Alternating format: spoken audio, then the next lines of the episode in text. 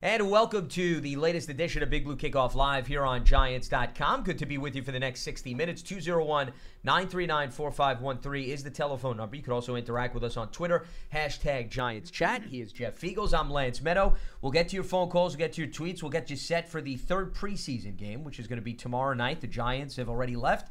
They are en route to Cincinnati to go up against the Bengals. And whenever we hear about the third preseason game, Jeff, the dress rehearsal phrase is always back at the forefront. All right, here it is. This is as closest to the regular season that you're going to get. We're going to Well- see the starters more so than we've seen in the first two games. It is though. I mean, There is some validity behind I, it. I don't Yeah. like I, I don't like the word dress rehearsal because it's not it's really not. There's no game planning. There's nothing. It's just you're going to play a little bit more than you have before. And really, the big thing with the third preseason game is trying to get the starters as many as you can to come out of halftime just get used to that transition of going in for 12 minutes and coming back out, and then you know go through through the game prep and, and get you out of there. But um, you know, we do not know who's going to play. We don't. We haven't been told how how much Eli Manning's going to play. He's obviously going to play a little bit more than he has in the last two games. Uh, but I don't. I don't anticipate him playing much more than that. I think that ultimately you want to get Daniel Jones in there with the number one group, and this is going to be a great opportunity for him in an extended play situation. And really would like to see maybe Daniel Jones be the guy that goes in at halftime and comes back out into the third quarter because that will be the first time he's ever done that in the National Football League, and he'll have to get used to something like that for the time when he when it is his time to play. So um, defensively. You know, a lot of a lot of answers still are out there with this defense, and, and most importantly, the the pass rush. I think that last week the, the team got a little bit of some some pass rush, um, but I think these are some of the things you're going to look at in the third preseason game with that defense. They've got to play and communicate a little bit better than they have in the last couple weeks, and um, I still think that the defense is one of the areas that we have to look at this team that's maybe going to hold them back more than going forward because the offense certainly has done their job of scoring some points the last couple weeks. So. Yeah, the offense has been productive when you look at no matter who the quarterback is, Jeff, nine scoring drives that the quarterbacks as a group have orchestrated, six touchdowns, one interception. The quarterbacks combined are completing about 75% of their passes. So, you know, this is not to say, oh, it's against the backups or the Bears or the backups or the Jets. It's just if you just look at productivity, mm-hmm. who's ever been in, they've been able to move the football, and more often than not, they've been able to find the end zone. So that's encouraging. Now you want to see maybe if there's that game on the defensive side of things where, to your point, you're getting that pass rush going. You're disrupting the quarterback. Not necessarily sacks. Maybe you see a hit on the quarterback. You see a loose ball, an opportunistic play. I think that would be probably the next step for the defensive unit. Yeah, pressure. I mean, at least if you can't if you can't sack the guy, let's get some pressure on him, whether it's outside or inside. Um, you know, so I think that one of the things that the team has done well in the preseason is, as far as offensively, is not turning the football over. Um, that's been a good thing. There hasn't been a lot of interceptions, hasn't been a lot of fumbles. On the flip side of it, you'd like you would have liked to see the defense come up with a little bit more of those um, turn, you know, uh, taken takeaways. I will tell you this: offensively, I think if the defense can go out there and get some of those takeaways and put the offense in a good scoring an area to, to score, they're going to put some points on the board, which is going to help this team win some games next year uh, or this year, excuse me. So we'll see what happens there. Um, but the third preseason game, yeah, you know the guys get excited a little bit um, because you know what, this is it for for the starters. This is it. It really is. And then you got a week and a half before you play for real. And I think you start getting a little excited about that. And um, it's already here. That third preseason game at the beginning of training camp, you look at that third preseason game, man, it looks like a long ways away. But now it's here, and you're getting excited because September is right around the corner. And you know that after Labor Day, the season starts and you're ready to go. Yeah, it means we're that much closer to week one, which is probably the best news of all when you look at the fact that finally the third preseason game has arrived. And you're right, I think the starters go into this game knowing, all right, this is really going to be my last tune up, Jeff, mm-hmm. before we put the pads on again for real and the result counts. And also, it's an opportunity for some of the guys that are still fighting for those roster spots. And a lot of these things are going to go down to the wire to know, hey, if I can continue to show that I can go out there every game, make a play, and do things that I did in the previous games, all it's going to do is for serve as more evidence to show the coaching staff I'm a consistent player and I'm not necessarily a guy that may be erratic or may just provide a flash here or there. Yeah, and I think that you know th- this even goes for some of the veterans, if you will. A veteran is a guy that's played for you know basically two or three years in the league. Well, there's a lot of those guys on this roster that are fighting for roster spots. So, just because this is the third preseason game, don't don't think that those guys aren't going to be playing next week because this is still an evaluation process all the way down to the end. And I will tell you this: even after that 50, that 90 cut down date from 90 to 53 if you're a guy that's on the back end of the roster that's on that 53, you're you're you're a little bit of nervousness because even going into Wednesday of that week, the NFL rules you can you can be on that roster, but man, I'll tell you what, you can be off that roster in two days because the thing they start establishing the practice squads, guys start clearing waivers. Um, there's all all kinds of salary cap implications that come around the league from teams, and there's guys that you're looking to pick up. Um, there might be, there might be a guy that we talked about this earlier before we came on the show. There might be a wide receiver out there that falls off somebody's roster. That everybody's like, "Oh my goodness, we got to go get this guy." And then there's a pecking order, of course, because the waiver the waiver situation it's still in effect. Correct? Correct. It goes by the draft order until we get to. I have to confirm. It's either week two or week three. It's very it's, that it then turns to the actual standings. Exactly. Yeah. So so the Giants are in a very good situation coming into the end of training camp and the beginning of the season as far as the waiver wire and the claims. And we talked about this a few weeks ago. You know, the, last year the Giants made six claims and got six players. Of those six players, there was two. I think it was two or three that are stuck around. I think it's two guys. Two guys Okay, so but my point is is that there are there's going to be some claims most likely, maybe not six, maybe not six. Last year this they were still trying to build this team. They still are, but I think that maybe there'll be one or two, and I don't know what positions they're going to be, but it's a good thing to look at once the season it, the 90 man cut down goes to 53 beyond your Twitter, beyond your computer, because teams are going to be wheeling and dealing, and but the Giants are at number three right? Number well, six. No, six. Six, excuse Daniel me. Jones. Yeah, yeah they're there you sixth go. overall, and I just looked it up. After week three of the regular season, after week the three. order turns to the standings. There you go. So, so, the Giants are at number six until week three, and then after that, it goes in pecking order from the from the, the whatever your schedule, or excuse me, whatever your record is. That's when the waiver wire and how it works. of the standings. That's it. Yeah. Uh, the two players are Antonio Hamilton and Spencer Pulley, by the way. Okay, there you go. That were yep. of the six claims that are still on the roster. And the other thing that I wanted to bring up, because you got me thinking when you talked about how you can't be secure even though you're on the roster, go back to 2016, Jeff, and I just looked this up to confirm. The Giants finalized their 53 man roster, and then I don't know if it was maybe a day into practice, two days into the first week, they signed Josh Johnson Mm-hmm. This was when Ben McAdoo was the coach. So they brought in a third quarterback and they waived or they released, I should say, Jasper Brinkley, the linebacker. So if you're Jasper Brinkley, Jeff, right, you survive the cuts. Yeah, you went to bed, good, right? You woke up. I'm on the 53. Woo! Well, and then you go through practice and mm-hmm. you're set and you're ready to start the week on Monday, and then you find out. Yeah, well, the Giants are now going to go in a different direction and they want an extra quarterback. So yeah. that's the point that we're bringing up you can never be secure. Dante Dion also learned that the hard way last year, yes. right? He made the 53, then they make six claims, and all of a sudden he's not on the roster. So nobody should feel secure, veteran or first year player.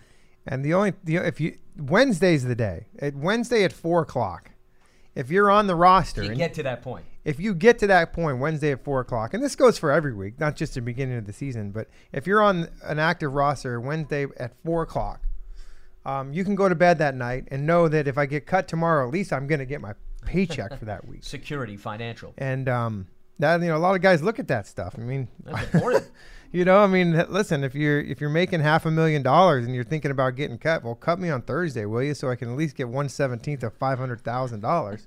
You know, rather than just kick me to the curb and With I got a couple free free lunches and breakfasts, but that's about it.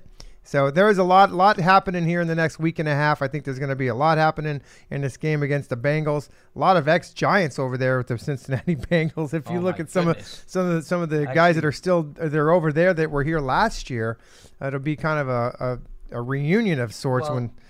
Let's uh, reminisce a little, Jeff, okay. because I actually tweeted it out earlier Oh, did you? This week.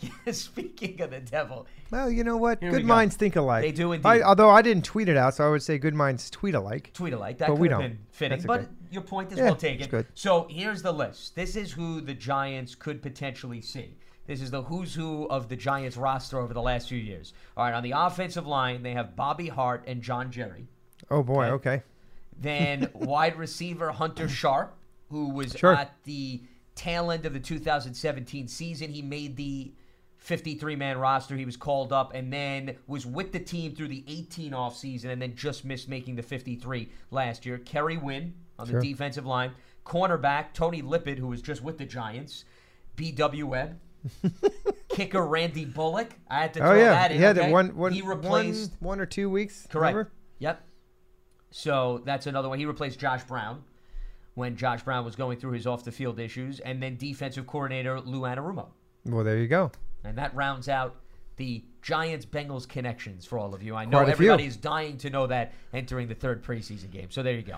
There you go. And of, of those guys, I mean, Bobby Hart played a lot last year. Um, Kerry Wynn, who was here last year, is going to go down there. Good player. Good Yep. player. Um, you know, the, he'll he'll make that team. I'm pretty sure. Yeah, he was with the Lions last year Mm-hmm. and uh, was a, a productive player for them too. So I I tell you, yeah, not Ken, Kerry wasn't here last year. The year before, right? Yeah, I'm looking it up because you know what? Now I think I'm confusing myself with another Giant that went there too. Romeo Okwara is the guy. That's right, excuse me. Yeah, Kerry Wynn was never yeah. with the Lions. I was thinking Yeah. of Romeo Okwara. That's why when you said And- that, I'm like, wait a minute, what I just said Well, the only right. the only reason I I because Lance catches a lot of my mistakes. Well, I can tell you that. well, I so when you my own mistakes, when so. you said that, I was like, hmm, okay. yeah, I could have swore that right. Kerry Wynn was no, here I, last I, year. I was mistaken with that. It's Romeo Yeah. Okwara and Devon Kennard that went to the Lions last year, had very productive years. Kerry Wynn, you're right, was with the Giants, and then he joined the Bengals this And offseason. Kennard was a free agent, if I remember when he left. Correct, So, yes. um, yeah, good, good for Kerry. I, I really like Kerry Wynn. I think he was one of those very underrated football players. It was just had a great motor, was always at the right place at the right time, um, and he'll hopefully he'll continue his career over there. Well, and also a great story. Remember, we're talking about an undrafted player out Yeah. Mm-hmm. of Richmond, Jeff, who was a long shot to make the roster. I remember, and this I know I'm correct about. Okay. Israel Idonije, if you recall, was signed by the Giants, the veteran defensive lineman that offseason when Kerry Wynn came in. So this is 2014. And Israel Idonije was a late addition and had a very good preseason. If you go back, recorded a sack or two, and everybody was debating Kerry Wynn, Israel Idonije. And I said, listen, if we go based on the track record, we go based on preseason. Sure. Israel Idonije looks like he's as close to a lock. And then they kept Kerry Wynn Mm-hmm. Yeah. because they were very impressed with what he did Yeah. in practice. So, I mean, really overcame uh, immense challenges and stayed on the roster between 14 and 18 and now has an opportunity uh, with an individual who's very familiar with him in Lou Anarumo, who is now going to be the defensive play caller for the Cincinnati Bengals. So it's no surprise that he brought over, Jeff, some of the individuals that he's familiar with because Tony Lippett, by the way, was brought in here. That's right. He- Because of his Dolphins connection to Lou Anarumo. And now it's no surprise Lippett became available and he's Yeah. back together with Anarumo in Cincinnati. Well, you know those guys. They like they like they like to find guys that are available that are familiar with the defense that, that they run, and um, obviously that was it. So good luck to those guys. Absolutely. 201 939 4513 is the telephone number. It is all presented by Coors Light here on Big Blue Kickoff Live. We will get to also some tweets along the way. One other thing that I wanted to bring up before we open up the phone lines with respect to the pressers from yesterday, and I don't know exactly how much was covered by John and Howard yesterday, but I was curious your take on all of this. Daniel Jones met with the media for the first time since Baker Mayfield's GQ profile came out, and we're not here to break down the ins and outs of the media narratives that are out there. But Daniel Jones once again was asked about critiques and so forth, and he basically handled it Like- just like Eli Manning Like a pro. which is, you know what? Let anybody outside the building talk all they want. I'm going to go about my business, and the rest is history. I'll tell you one thing that he's got got down that, that Eli Manning is a master of, and that is reacting and talking to the media and really saying absolutely nothing. but saying a lot, but literally saying nothing. and and, yeah. and that's a trait that's Oh, I, I mean I think he had it probably at Duke, but I really I mean when you're I think he's picked a lot of that up by being around Eli the last four or five months since the draft, and I tell you what he did it eloquently yesterday. Where I heard I heard it and he was like you know. Throw out the kudos. Oh, I love how he plays. He throws the ball well, and basically after that, say nothing. Great player, Baker Mayfield. Yeah. I, it's my responsibility why we were 17 and 19 at Duke. Yeah. Just taking That's- all the attention. And I'll tell you, if you're if you're a. Giants fan, that's kind of comforting. I mean, there are some people that want to hear, you know, somebody go. And, and if you want that, just go down to Washington. I think you're going to hear it in Dwayne Haskins. You're going to hear some things that you know come out of his mouth. You're like, whoa, okay. That's you're not going to get that out of Daniel Jones. But this, the whole saga between this that this whole thing is just just goes to show you that. Um, that Odell Beckham is sitting there. He cannot get over the fact that he is not in New York anymore. And if I'm a player on the Browns, I got to be thinking, dude, get over it, will you? We got a team, we got a game to play here. We got a, a season. You're on the you're on the Browns now. We're supposed to be really really good. Can you just maybe focus a little bit on what's going on here? And I have a feeling that you're in Cleveland, Ohio. Cleveland, Ohio is not New York City. There's not a lot going on in Cleveland, Ohio, and I think that Odell Beckham is. He's. I think he's starting to get bored already. so this is to be continued. This is going to be a saga the whole season, folks. I, I, I just feel it coming. I can't wait it. I can't really can't because I think the Gi- I think the the Browns are, are a good football team, and a lot of this ego is going to impact it somehow. And the other one is, is that I'm really interested to see how Freddie Kitchens handles this whole thing this year because you know he's a Bill Parcells disciple. You know that he came from that from that. I mean that tree. It's a, it was a while ago, but there you know he's he's just just letting these guys just go. He's like, hey, talk, do whatever you want to do. But th- how how far they're that that that's going to go is, is to be determined. I, I think that this is going to be a fun fun fun team to watch this year. Um, a lot of talent over there, but let's just see how it works. Absolutely, because at the end of the day, it's about what you do on the field and not necessarily what you do off the field. And I would not sleep on the Pittsburgh Steelers. I think a lot of people are overlooking that there are still some quality teams in that division, including Pittsburgh, regardless of whether or not Antonio Brown and Le'Veon Bell have left. Well, there's no question. I mean, in, in fact, now you, you look at what's going on with Le'Veon. I mean, with Le'Veon Bell, he's gone. He was a bit of a distraction there, and now you got Antonio Brown gone. They can maybe refocus a little bit, and they still have a lot of talent over there in Pittsburgh. By the way, they have a Hall of Fame quarterback too. That's Yeah, probably glad doesn't hurt as in a sense that, that that those two, you know, we call them divas. This wide res, wide wide divas we call them. Okay, because that's what they are. You look at Antonio Brown, and you look at like Odell. These guys, the, eh, the history at this position, To. Terrell okay, Owens, another good one. I mean, all these guys. It's just amazing to me the the DNA that comes with this position. It's ridiculous, but it is kind of comical to watch. But yeah, I agree with you. That division is going to be a tough one for them to even just come in and just take it away from everybody.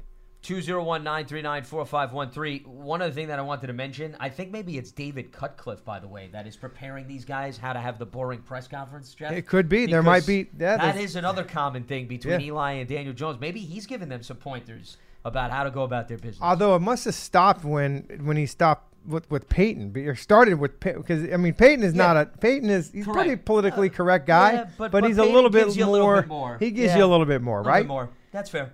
Um, and I think that Peyton's personality is a little bit different than Eli's. I agree. Um, because I, you know, I, I had been to the Pro Bowl with with Peyton, uh, one year and Eli, and um, Peyton is a funny, he's Oh, a yeah. funny dude now, and he's not afraid to to put on it. He is, he- so they're a little bit different in that sense. So I think that David, he probably said, okay, you know what. You're.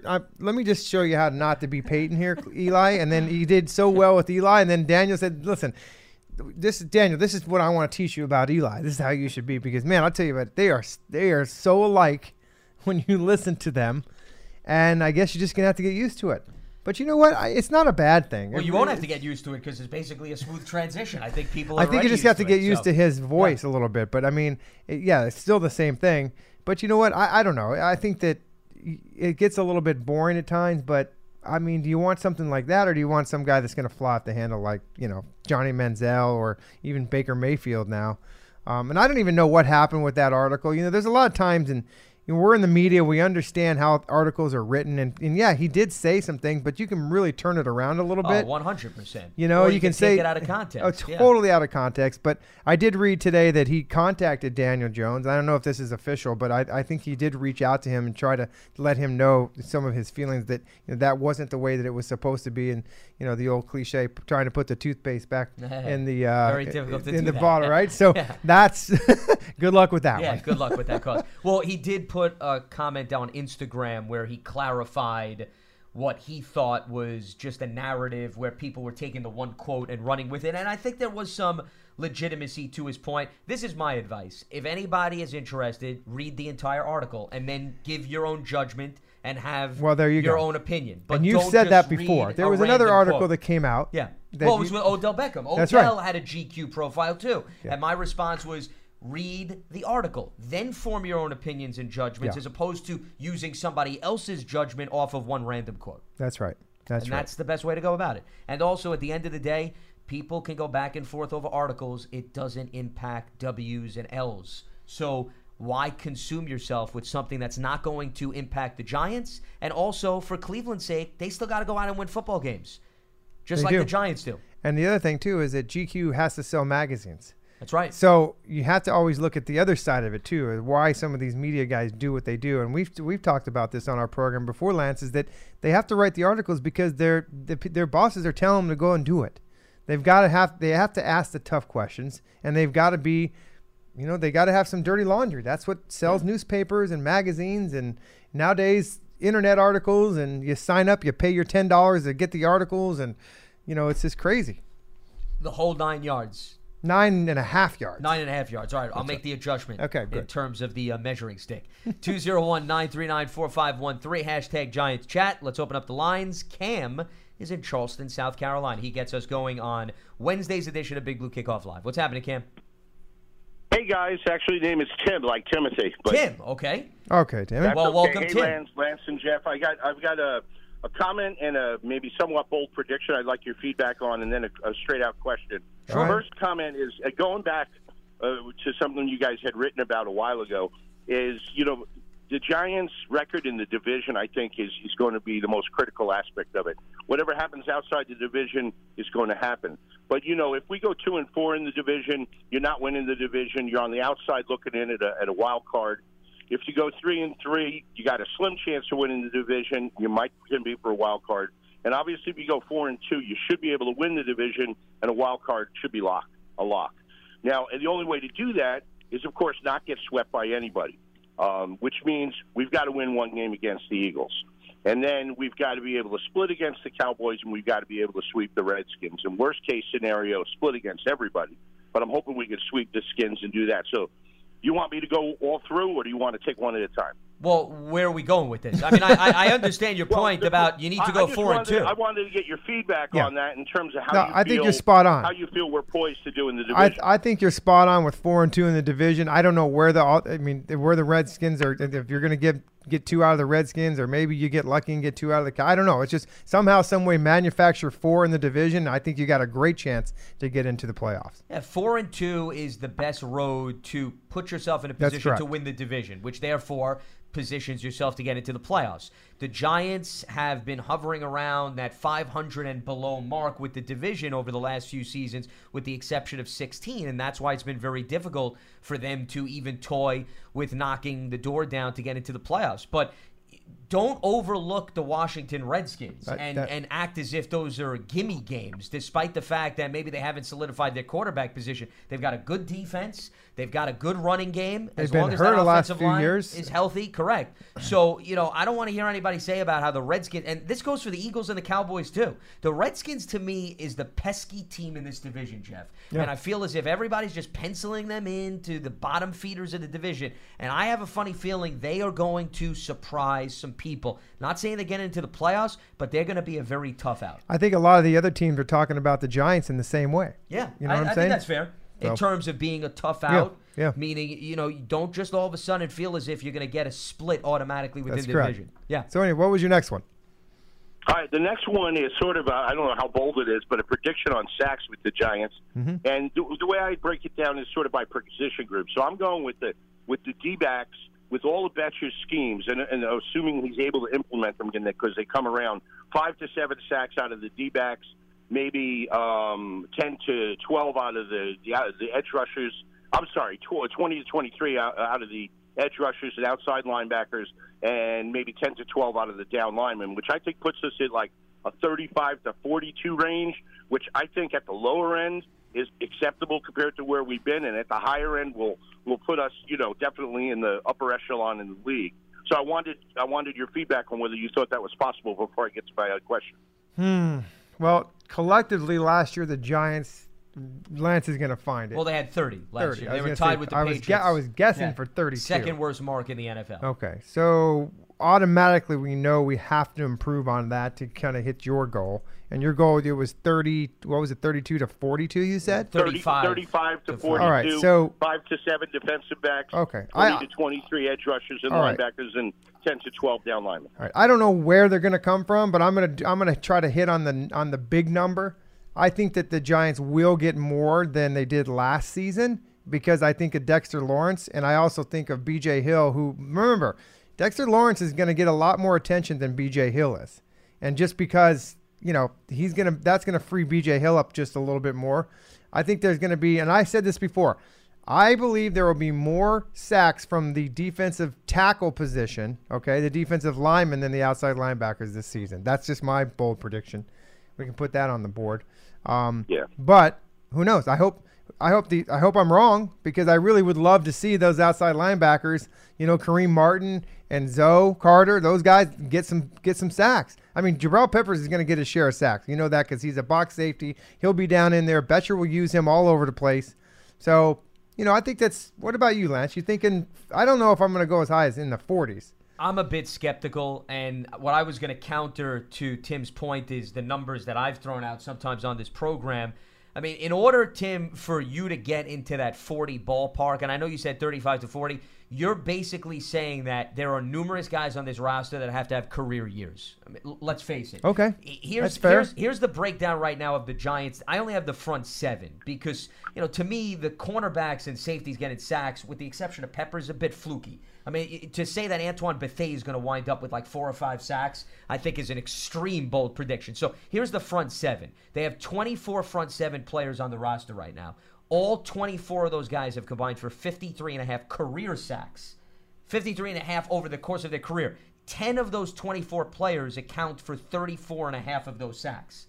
Just 10 guys account for 34 and a half. You know who makes up the rest? Marcus Golden, who has 19. And oh, by the way, and 12, 12 and a half one- of them yeah. came in one season. Okay. You brought up BJ Hill. BJ Hill had five and a half last year. He had three in one game.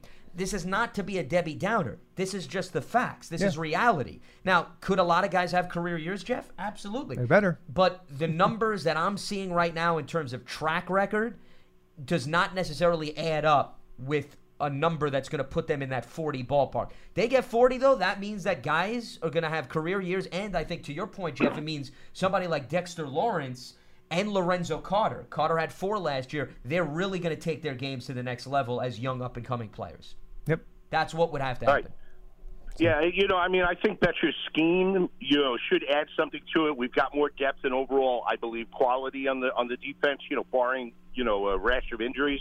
But let me let me get to the Well, but but Tim, Tim, have- let me let me just Oh, piggy, let me sorry. yeah, let me just piggyback off of your point with respect to the scheme, and then we will let you continue. Keep in mind, when James Bettcher was in Arizona, he had Chandler Jones, who was brought over from the Patriots. And Chandler Jones is a legitimate double-digit Pro Bowl sack guy. So my point is, we haven't seen James Bettcher's defense because last year he had Vernon, and Vernon led the way with seven. We have yet to see that scheme without one guy who absolutely draws attention. That's what I think makes the dynamics a little bit different this year compared to what you may point to he did in Arizona as well as his first year here with the Giants. And I'll let you continue. Yeah, well, I mean, part of that is I, I just think that you know with with the ability to do cornerback and safety blitzes, I think we, that was kind of out of almost out of the game plan last year because the depth back there and the quality and the and the just the, the sheer level of mistakes that were made, you know, by the defense throughout the year, it, it didn't allow them to do any of that. So that's where I'm coming up with a whole five to seven sacks for the for the defensive back. But but to the question I have is about the secondary. And given we've got a lot of young players in the secondary, even including Julius Peppers, who's just a third year guy. Jabril Um, Peppers, yeah. The, the, the question I have is I feel like, you know, like the offense last year, the first half was abysmal with the offensive line. And once that sort of coalesced, the second half was much better.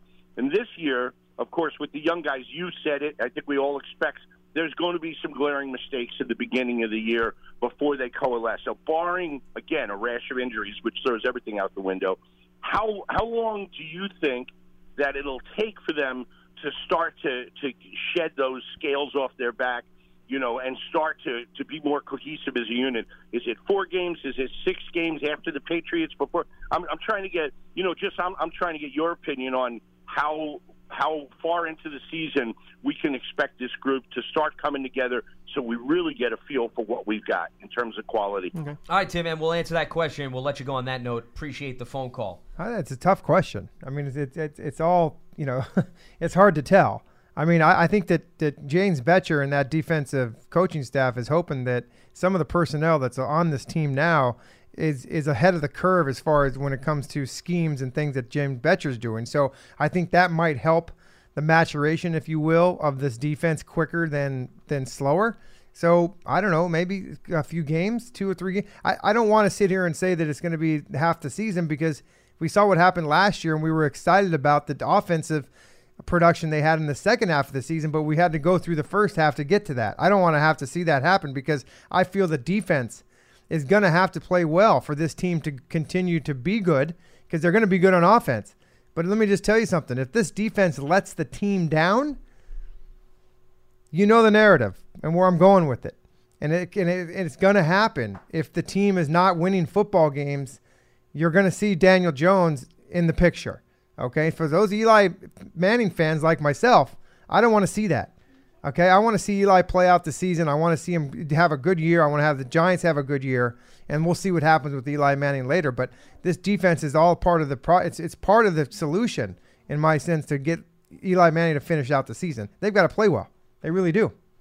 Eli has to perform on an individual basis, yep. and the team needs to stay within the playoff hunt. I mean, that to me is the big thing. Now, and it goes back to his and his point is what stay in the division. Your your easiest way into the playoffs is going to be that division. So let's keep our eyes on that division and let's take those games seriously. You got the first one of the year on the road in Dallas, where you know the Giants used to be able to go down to Dallas and win. They can't do that anymore, and Dallas can't come here and win. So maybe the tide turns again. Who we'll see, but it would be nice for the Giants to get off to a good start and win. And who knows? Will Elliott be on the team then? I don't. Who who knows? Depending on if the holdout kid yeah. carries so over. I mean that's that's probably that's a good sign. If he's not, that's a good sign that the Giants have an advantage there a little bit. It's my opinion. Well, here's the thing: two of their first four games are within the division. They yeah, there the you Cowboys go. Cowboys week one and the Redskins week four. One game is on the road. One game is at home if you want to look at the importance of the first four games, it goes without saying you got to take care of business against Dallas and Washington. Yeah. Doesn't mean that you can afford to slip up against Buffalo and Tampa Bay, but to your point, if you want to stay in that driver's seat sure. of being within the playoff conversation, the best way to go about doing that is to win your divisional games. You lose those divisional games, you know, then all of a sudden it starts to create distance between yourself and the rest of the divisional foes. And if you're the Giants, you do not want that space to enlarge in the first quarter of the season. You can't do it. You yeah, really can't. Because then you got to play catch up. You play catch year. up, and you know what? You don't want to play catch up, and that's hard to do because it changes your philosophy a lot of times on how to win, try to win football games. With the if you're playing catch up, one at a time, win in your division, okay, and win your division, and that gets you in. All right. You know the big the big thing about football is you want to win all your games at home and split on the road. All right. That that's kind of the goal. Um, and that gives you 12 and 4, which is a heck of a season. Now, are the Giants going to be 12 and 4? I don't know. Probably not. But you want to win four of those division games out of six, that's for sure. Yeah, so that you're four and two, and you don't have to worry about w- whether or not that's going to be enough to get you in. Because four and two territory usually indicates a positive development in terms of your outlook for the division. So, and I'll tell you what, at four and two in the division, and you and you're going to win the division at four and two. I'm pretty sure you're probably going to win the division at four and two. There might be, maybe not. Well, You there know- was one year where a three and three team, and I think it may have been, the Giants who were three and three and Okay. wound up winning the division, but it's very rare. And I'll It's- try to look yeah. through some of the recent standings. But as far as the the outlook for the Giants, even if they didn't win the division at four and two, you're probably sitting pretty good at a wild card to get in in your division. Um, but from the from the the point of like where this team is going, that's got to be a pretty good idea that Dave Gettleman and staff has have, is doing a nice job with this team and they're moving in the right direction. All right, we can't tell that right now because this, we, we haven't put on we haven't played for real yet. And you know, Evan Engram has not even and Saquon have not even been in the lineup, and this offense is doing pretty well. There's a lot of guys that aren't playing that are this team's doing pretty well. the biggest thing for me is is depth, and we've discussed it a lot as far as this team has gotten so much better at depth all the way around from soup to nuts. Okay, including the quarterback position, which is a good thing to have. But I think that that is going to determine how this team plays going forward because you always have injuries. And if you have some good players and good young players behind them, which the Giants do, and these guys are getting developed and they can play, this is going to give you a good chance to try to win your division or even get three or four wins in the division.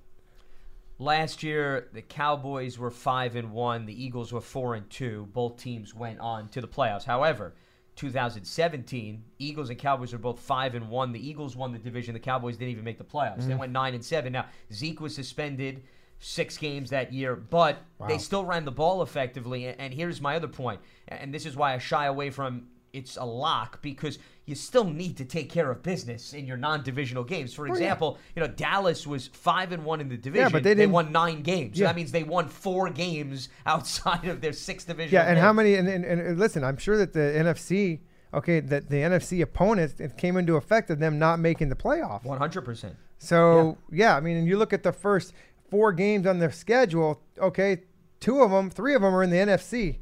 Okay, Tampa you got Bay Tampa and then Washington. Game. Okay, yeah. so yeah, and that's why you can't just say this game counts more yeah. than that one because they all add up.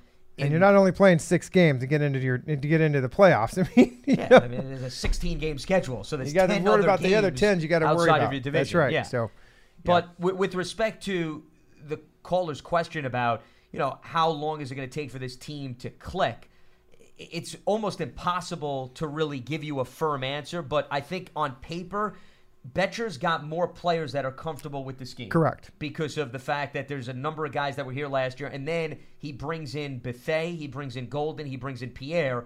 All three of them were with him in Arizona, so that should help. Yeah. Then, as far as the offense goes, you brought in two veteran offensive linemen to play the right side, and veteran offensive linemen a little bit easier for them to adjust. But you know, to me, the question is going to be: All right, Golden Tate's missing the first four games, Jeff.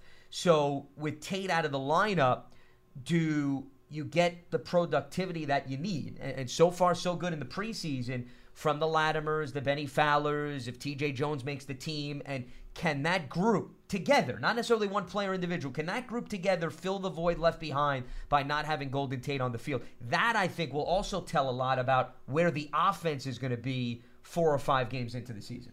Yep. And I also feel like we, we know what's coming um, with Odell gone and Saquon now the guy, uh, there's going to be eight, nine guys in that box, and they're going to challenge the Giants' offense to, you know, throw the ball outside of t- ten yards. Yeah. And they should. And you know, this is when we're going to see this this new arm strength of Eli Manning. Is he going to be able to get the ball outside the numbers for a 15 yard throw um, from that pocket? Can he do that? We know Daniel Jones has got the arm to do it. Can Eli still do it?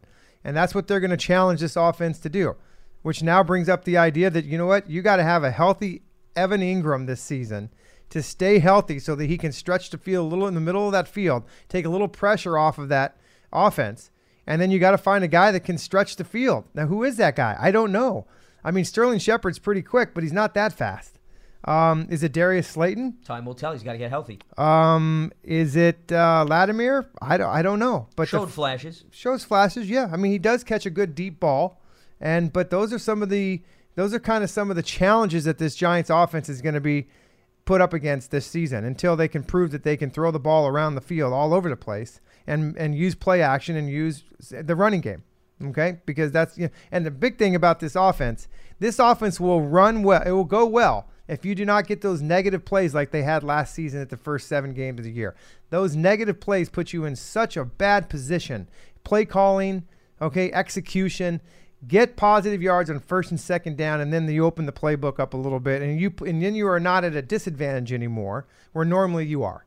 They were not a very good team on third down last year. So no, that's a reflection of what you do on first and second down.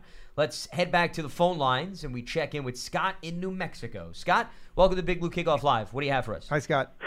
Hey guys, how you doing today? Good, Good Scott. Uh, alluding to the conversation you've been having, uh, last year I was heavily invested in the Giants uh, and thought, uh, as opposed to the previous year, there Scott. were no weaknesses in in the Giants uh, unit. And I think I was on with you, Lance. And Lance, uh, you politely told me that I was entitled to my opinion, which is a kind of a great euphemism for saying I was out of my mind for thinking that. And you were right. There were obviously weaknesses on the Giants. But as I go into the season this year, I don't know if I'm looking at fool's gold or actual, and it, it, it sort of ta- uh, sort of uh, uh, mirrors the conversations you've been having on a number of different areas. Uh, there doesn't seem to be uh, continuity yet because, uh, to your points, Jeff Saquon and Evan Engram haven't been on the field. You've seen limited practices with the starting unit. Uh, the defenses they're facing have only been on the field for a few minutes. So, my question is sort of a broad one. How do you really separate the fantasy from the reality? Because I want to get heavily invested in the Giants this year, and they look better on paper, but you don't prove anything until you actually go into a game and then you have right. game results. And so, am I looking at this myopically and saying, yeah, the Giants look really good? Because I watched them in their first preseason game, and obviously the secondary, which has been touted, looked like they were making mistakes, et cetera, which is normal in preseason. But the preseason itself is vanilla. So, as all of you have said, so what am I actually looking at? Because the power rankings just came out from NFL Network, and they ranked the Giants 28th. Now, I don't know how what foundation they use to rank teams, but again, the Giants were ranked 28th, so it was a little disconcerting to see that. And I'm wondering how a Giant fan, no matter what your intent is, how do they actually look at a team? Do they really have to wait till the first season, a first game takes place, and then make evaluations at that? Because I think it's very difficult to do, even in this game coming up where you're going to have only a half of football basically with the starters. How do you really make evaluations? And then I have a second point, but I wanted to sort of get your opinion on that. Well, I think it's a great question. I mean, my answer is I need to see the first four games of the regular season. I've got to see a quarter of the season before I really get a good feel for teams because I don't even think after the first game you truly know what you're looking at. I think the preseason is good to check out some of the individuals. I don't really take a whole lot away from what the team's going to do based on preseason productivity. I mean, as great as the offensive production was, Jeff, in the last game, Leonard Floyd wasn't out there, Khalil Mack wasn't out there. so why should I get ultra excited and why should I try to present to your point, Scott, fool's gold. So right. after the first four games of the season, then I'll I think we got a, a, few more things to talk about. As far as power rankings are concerned, Scott, I'm the last person that really cares about what some other right. outlet. And, and it's not to say that I don't think that they know what they're talking about with respect to the Giants. It's just when somebody can explain to me how somebody's power rankings accurately portrayed what happened in the regular season, then I will actually put stock in power rankings. I think it's a fun game for us all to play so we have something to converse about. At the end of the day, power rankings mean nothing. At the end of the day, I'll tell you what power rankings mean. They, they, they really they really tick some people off. Okay. Yeah. And, and, and, and not only do that. and basically coaches and players. And I remember years ago when Tom Coughlin used to he used to use those to our advantage. And we would be at a at a 29 or a 30, whatever it was. He brought that up to us and said, "Listen, are you guys really the 28th worst team in the league?" You know, and every year and every time we kept winning, that those power rankings would come up, and that was a motivating factor for the guys in the team. That's all that I look at it as. Yeah. Right. So Yeah. Uh, also, my, my my last point, and I'll take it off the air, guys. Uh, I, w- concerns two players. Uh, one is Darius Slayton, and the other is uh, Sam Beal. In the press conference that Pat Shurmur had, uh, he was worried that Sam Beal, uh, because of the injury, potentially may not make the starting 53. Uh, if that's the case, would he be relegated to the practice squad uh, as a possibility? Because he's obviously a valuable pick, even a supplemental as third round. And then the other uh, question I had uh, deals with Darius Slayton, who's just coming back now. I was impressed with what Alonzo Russell has done. And do those two guys compete for the same position? Because they look potentially similar, I think, in probably speed factor. Uh, you know, Alonzo chasing that guy down to demonstrate how fast he was. And so I was just curious, since they're going to have a limited number of positions available for the uh, starting wide receivers, how those guys would do. So the Sam Beal question and also the Alonzo Russell versus Darius Slayton. And thanks, guys. Yeah, you guys got it, Scott. Appreciate the phone call. Thanks for chiming in. With respect to the response by Pat Shurmur about Sam Beal, I don't know if I would categorize it the way that Scott put it. the question that was asked to Pat Shurmur, and I believe it was right at the beginning of the press conference, if memory serves me correct yesterday, was the fact that Beal has missed so much time. Is it that much more difficult to evaluate him because he hasn't really been on the practice field? He hasn't been in the game situation because he didn't play last season. And Pat Shurmur said, we'll see because they just at this point can't give a firm answer of when he's going to be back. But maybe Sam Beal does play in this next game. Maybe Sam Beal does play in the fourth preseason game. So, you know, I don't want to speculate, Jeff, in terms of his legitimacy of making the 53 man roster. I will tell you this I find it very hard to believe that somebody that was taken in the supplemental draft by the general manager that is still running the team, that they would toy with the idea of letting him go through waivers because remember, if he doesn't make the 53, he goes through waivers, and then maybe he gets back on the practice squad. I just don't see them taking that chance. I think if the injury is significant, Jeff, and this is just me speculating, maybe he starts off on IR and then is a candidate to return mm-hmm. if they feel that this hamstring injury is going to continue yeah. to linger. That would be the route, much more so than him not making the 50. No question. A third round supplemental pick, yeah. which by the way, the third round they thought was a good was a good pick. Of course, that's why they sacrificed. That's why they yeah. did because they thought him they thought him as being the top 50 player coming out of college. He just couldn't come out. Yeah. So I think that's where the value was there. So with you, with that in mind, you got to do everything you can to keep him on the roster. And the injured reserve one might be the one with a return capability.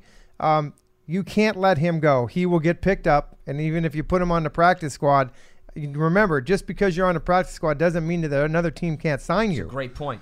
So that's just not a, a, total protection there, both for both players that you had mentioned. Now, Darius Slayton is a seventh round draft pick, borderline free agent. Sixth round. Oh, he was sixth round. Sixth round. Um, so I, you know, you got to kind of think of this as a guy that, you know, if there's some that he may make it through waivers and being able to put him on the practice squad with the ability to bring him up and down because of the wide receiver position and how tender it can be with injuries and things like that. So I look at both those players sticking around, to be honest with you, in some way, shape, or form, in my opinion, with the injury. Now, Darius Slayton, we we may see him play this week. I mean, I know the team would love to see him play. They'd like to see. They'd well, like to see. back out on the practice. Yeah, field, so, so. I, I, I would imagine that he's going to play this weekend or tomorrow and and look and see what he can do. He's been very impressive in practice, folks. He just unfortunately got set back a little bit with that injury. But you know, coming out of the spring, that the Giants coaches were very very impressed with him and very high on him. Pat Shurmur spoke extremely high about him, and then he got hurt, and now he's back in the mix a little bit. So I guess that would try to answer your question. Fifth round pick, by the way, for Slayton. Ballentine was the sixth uh, rounder as the uh, draft from this past year just becomes a thing of the past so here on this program. Oh, I'm sorry. You know what? I had it right here as number seven, but it was on round five. Okay, see, on your to-do list, that was, was my seven. bad. Yeah. So my bad. That's on your list, mm-hmm. but in the hearts and minds of mm-hmm. Giants fans, have, he's number five on the list. The Jeff. draft, he was the, so. he was the seventh player taken by the Giants okay. in the fifth uh, round. Now we're providing some extra context. Okay, go. yes, because they had. So it shows you I'm not picks. out of my mind. No, well, I never thought that, and I don't want you to read between the lines of some of my okay. phrases here. In terms of Alonzo Russell, which was another part of that question, Russell has more size than anybody else on this roster. Mm-hmm. So and good speed. Correct. He's got good speed, but he also has the size. So when it comes down to him versus Slayton, I don't really think it's him versus Slayton. I just think it's a matter of okay, Golden Tate's going to go on the suspended. It's list. a numbers game. Yeah, and they'll have likely six guys that they're going to keep. I'd be surprised if they don't keep six wide receivers. And you know, you could just play the numbers game. You know, Sterling Shepard. Cody Latimer, Bennie Fowler, Russell Shepard. I think all four of those guys, very good chance of making the team, Jeff. Definitely. Okay, TJ Jones has certainly made a strong Definitely. impression, right? And then you've got Russell and Slayton. Okay, I named five, and then on this hand, I've got two other guys. So Russell Slayton versus maybe TJ Jones is not necessarily a lock. I don't know. I mean, I think he's done enough to help his cause out of those three guys, they're fighting for two spots. That's how I see it. And and special teams comes into effect. Russell, of course, a, Alonzo Russell is a very good special teams player. And so. he's looked to improve in that department, by the way, mm-hmm. because he was on the practice squad most of last season. He knew if he's going to make the 53 this year, he's going to have to be an impactful special teamer. Okay, TJ Jones, we've seen mixed results in terms of the mm-hmm. return yeah. game, Jeff, yeah. with respect to special teams. And Slayton's got the capacity to return. The problem is he's got to get out on the field and show the team that he can do it in a game. Yep. So that's why if he could play tomorrow night, that'd be a big step in the right direction. I would agree with you. I think they're encouraged by what he's done over practice since he returned that I think there's a good chance he will be able to suit up for the first I'm going to give you night. something. If people are listening out here, okay, I want you to watch something tomorrow night. And this is very evident in the third preseason game. It's almost like a cheat card or a cheat, whatever they call those, a cheat, Cheat code, cheat you mean, code. for a video game? Watch the first punt in the first quarter, or whatever the first punt is. All right. Look at the personnel on the punt team, and I will, I would, I will be willing to bet you that 95% of those guys on that punt team will be making the 53 man roster. You don't mess around with the punt team. It's the most important, one of the core four special teams. They don't screw around with the punt team. Those are your guys. Third preseason game, first punt. Watch them. Take the numbers down and tell me if I'm right or wrong come the 90 cut down day. All right? Little game we'll play. Yeah, I like that game. Um, because I've been around it. And I've been in that's think you know that's been my team. punting, yeah. That's been my team, and I remember we don't mess around with the punt team. Those guys have to be able to protect and cover. And you want your best special teams core guys on that group. Those are the guys that are going to be on the team.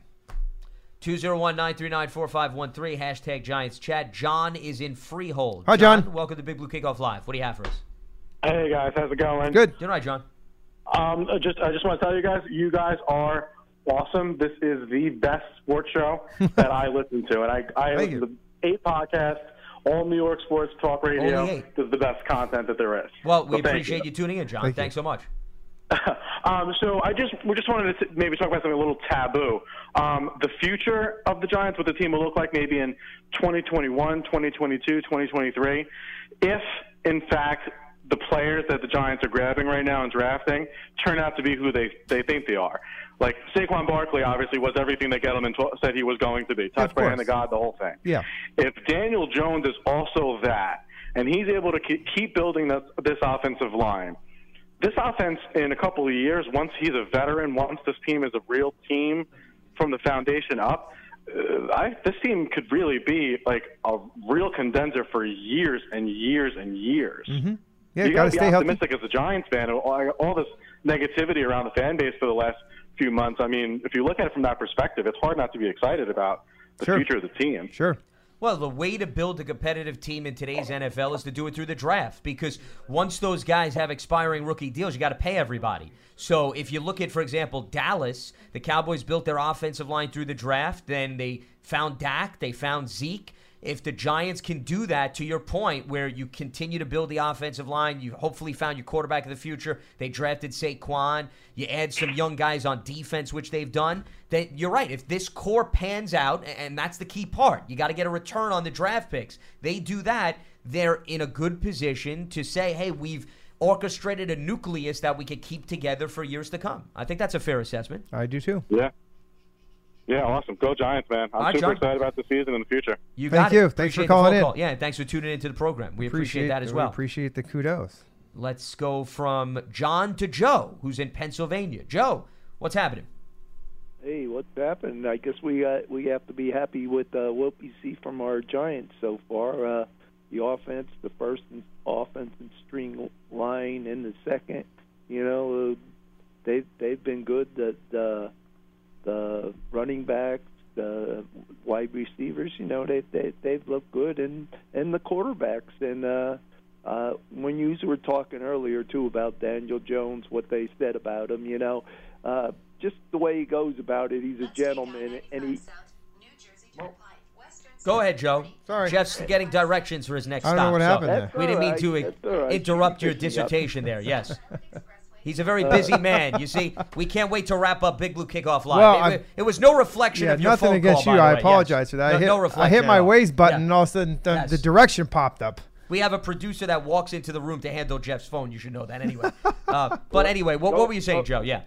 going back to you know the way Daniel handled that, you know, as a gentleman, I think he sort of humbled the Cleveland's quarterback. You know, just just the way he uh, talked there. Uh, It was a good comeback. but you really got to love the way his ball placements are. Man, I am impressed by by that. You know, uh, ha- handling it and you know leading the the the running backs on the short and the wide receivers on the short passes that they can run with it, and then dropping in them long balls. Man, you got to be impressed with that. That's that's for sure. That that ain't something that's just uh, fluky. You know.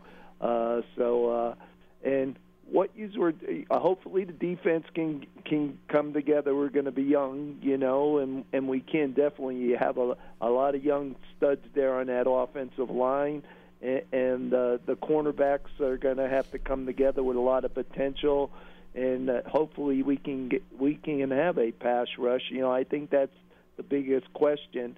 And when you were talking about the waiver line earlier, and that I, I one thing I I think we we really could use if we can get it that I'm a little whatever there is the somebody back there returning the ball there if you can get a, a fast guy there because who the Valentine and that uh, other wide receiver we have you know what I mean T.J. Jones they, yeah no Darius well, Slayton yeah, well, Slayton he didn't get in there, but T.J. Jones, I'm a little leery of him back there so far. well, but but but just just keep this in mind, Joe. And I've heard people talk about this on Twitter, and, and Jeff certainly you have weighed in heavily on the return guys.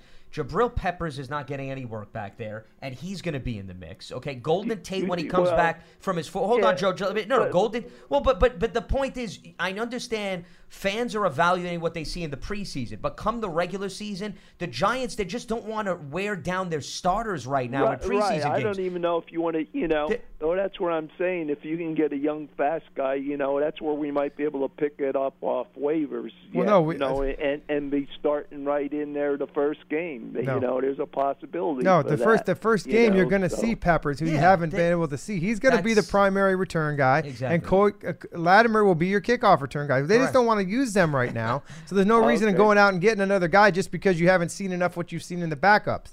So I think that I think that you know T.J. Jones is a guy that's got to be able to hang on to the football if he even makes the club, you know. But you do have some depth there. But Peppers and Latimer are your two guys. Ballentine might be a guy that he's going to be a backup return kickoff return guy. And then you also got to remember Sterling Shepard can return punts. Okay, so they're not going to put somebody back there that's going to give the ball back to the team that just punted it to him.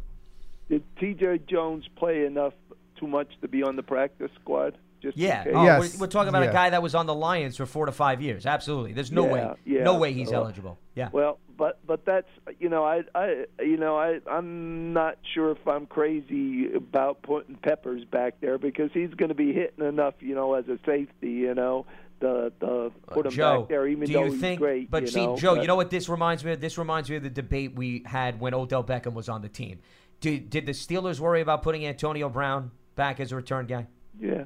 Well, I, you get You, you, put your best what you players on the field. do there. Yeah. Well, what you got to do and appreciate the phone call, Joe. Thanks yeah, so much. I just Thank want you. to say one more thing. I Sure, think sure, real quick. Odell's starting to miss the big uh, city lights Of there. course he is. So, Yeah. but good luck to him. All Take right, Joe. Bye bye. So yeah. Antonio Brown was the main return guy for the Steelers. And Mike Tomlin's philosophy was Jeff, I've got one of the best playmakers in all of football. I'm going to put him out there. He could get hurt running a route as a wide receiver just as much as he could get hurt returning a punt. And and listen, Peppers is a guy that's going to hold on to the football. He's going to make you some plays. You're going to get some exciting plays out of him. Is he going to be the the primary guy every single game? And he's not. There's not going to be anybody else that returns kicks. No, because I'm telling you right now, if Peppers is down the down the down the field on a nine route covering a receiver, he's they're surely not going to have him run back to the middle of the field for a punt. They're going to get him off, put Sterling Shepard, who's been on the on the floor on the sideline for the last you know series or whatever, put him back out there. So it'll be fine. Just relax there. You know what's amazing to me? Eh, Jeff, your son's played high school football. You coached it.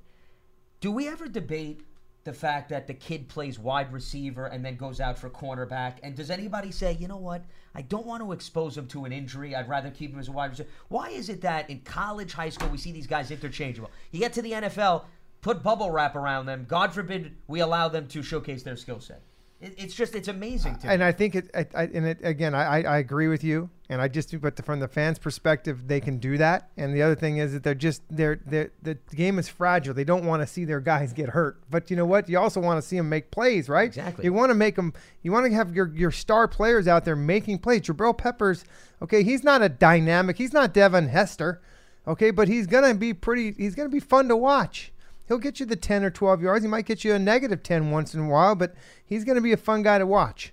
So I'm looking forward to seeing him play. I mean, obviously, I've seen him catch punts at practice. He's doing it at practice, folks. Just like Saquon Barkley is running routes and running and running the offense. They just haven't been in the games yet. So we'll be okay there. Let's get to a few tweets here. Hashtag Giants chat.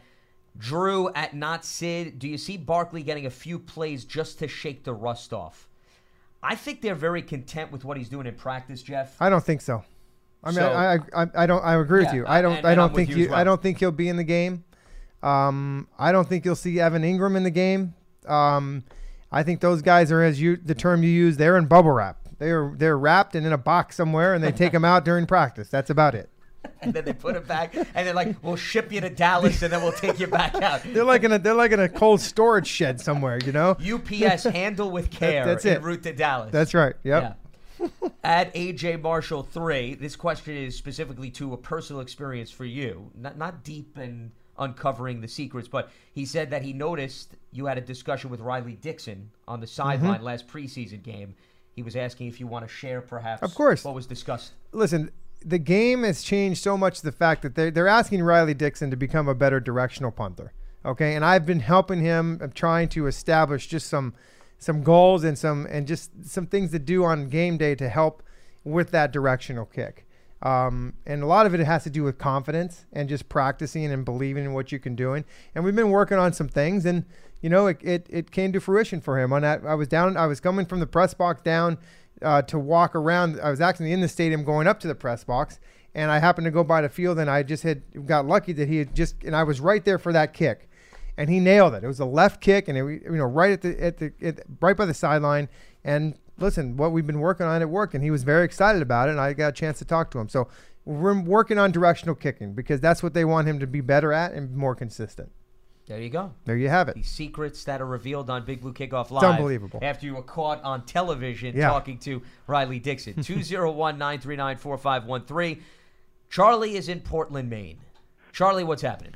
Keep it Hey, quick, guys. Charlie. I've Hey, got to go. I just go. want to say you guys are good, you know, and also you're one you. of the best shows that I listen to. Just Charlie, you. are you okay? Get You, up you uh, drinking a little too much today? but where exactly is this coming from? Hitting Your us but- with, your wait, buttering us up I- again. I- yeah, I don't buy any of this. This is something. the butt with the capital B is coming up. So, so why don't you just no, no, get to no the point? But, no, but. Oh, oh, you and just all felt the other like- shows I listen to, Lance, whichever one you're doing is one of the best. Good, perfect. and that's all you have to say is- today, right? this is way too much that's being fed my way. hey, look, I, you know, everyone's like getting so worried because Golden Tate is like, uh, you know, suspended for four games. Look, he didn't even play with us last year. We don't know what his production's going to be. If it was Shepard, then you'd say, yeah, look at all the That's production we're going to miss. We That's don't a know what good this point. guy's No, going to that's do. a good point. So I, oh, no. it's a good point. I agree with you. You're right. Yeah, hey, there you go. There you Thank go. I uh, wouldn't go Jeff. that far. Put that on the board. I- I, was right today. Pigs are flying and outside the the other thing is Meadowlands. I wanted to say was about Odell. Look, a lot of what Odell said was spot on. It was true. And then what he said about going to Cleveland to die, what he meant was going from the biggest market in the universe, New York, to Cleveland. That's what he was talking about. Mm-hmm. Exactly. And the thing is, I think Odell will be in L.A. next year. He'll be traded. That's where he wants to go, and that's where he'll be happy in Hollywood. So yeah. just watch for that. He likes to follow LeBron, right? Except LeBron wasn't in Cleveland. He's up in L.A. So He's going when LeBron and you hit the nail yeah. on the head. I said it earlier. He's already getting bored with Cleveland, Ohio. Okay, he can't. He cannot handle the fact that he is not. He is not that. I mean, he's popular, but he's not like that. He's not the guy there, right? Yeah, where are you going to go in Cleveland? You're just going to go to the Hall of Fame uh, Yeah. place, yeah, Rock and Roll Hall of Fame. That's about it, right? Yeah, And uh, hey, watch out this weekend. Uh, Tony the Lip, Mr. Lippet, will intercept two passes from Daniel Jones. Okay. Okay. great. All right. Well, there you go. Okay, leave, leave it to Charlie. Thank you, Charlie. Have a great right, Charlie. have a great weekend, even though it's Wednesday. Um, Yeah, a But- good, oh, a good weekend in terms of Big Blue kickoff live that's calendar. right. Meaning That's he exactly. can call in next Yeah, Monday if that's, he wants. That's yeah. correct. So, two pickoffs. Okay, good. Well, you know, Charlie is high on every player that the Giants ever let go of. That's right. So nothing brings him greater joy than seeing those. He's also shine, higher so on all the tell all, the them, all the offensive line that were on the roster that were better than Ereck Flowers Well, at the point don't in time. don't open So, up that can. yeah. That, That ship give him more ammunition to uh, call up with some other fairy tales. But uh, just one last quick point based on what Charlie said about Odell Beckham. The one thing though that to me doesn't add up with that narrative is the fact that he's got Jarvis Landry, Jeff, on the roster. Mm-hmm. Yeah. Jarvis Landry is his very close friend. yeah. So you know when when people start saying that he's unhappy there, I just that to me. I don't think I- I he's don't not. I, listen, I don't think he's unhappy.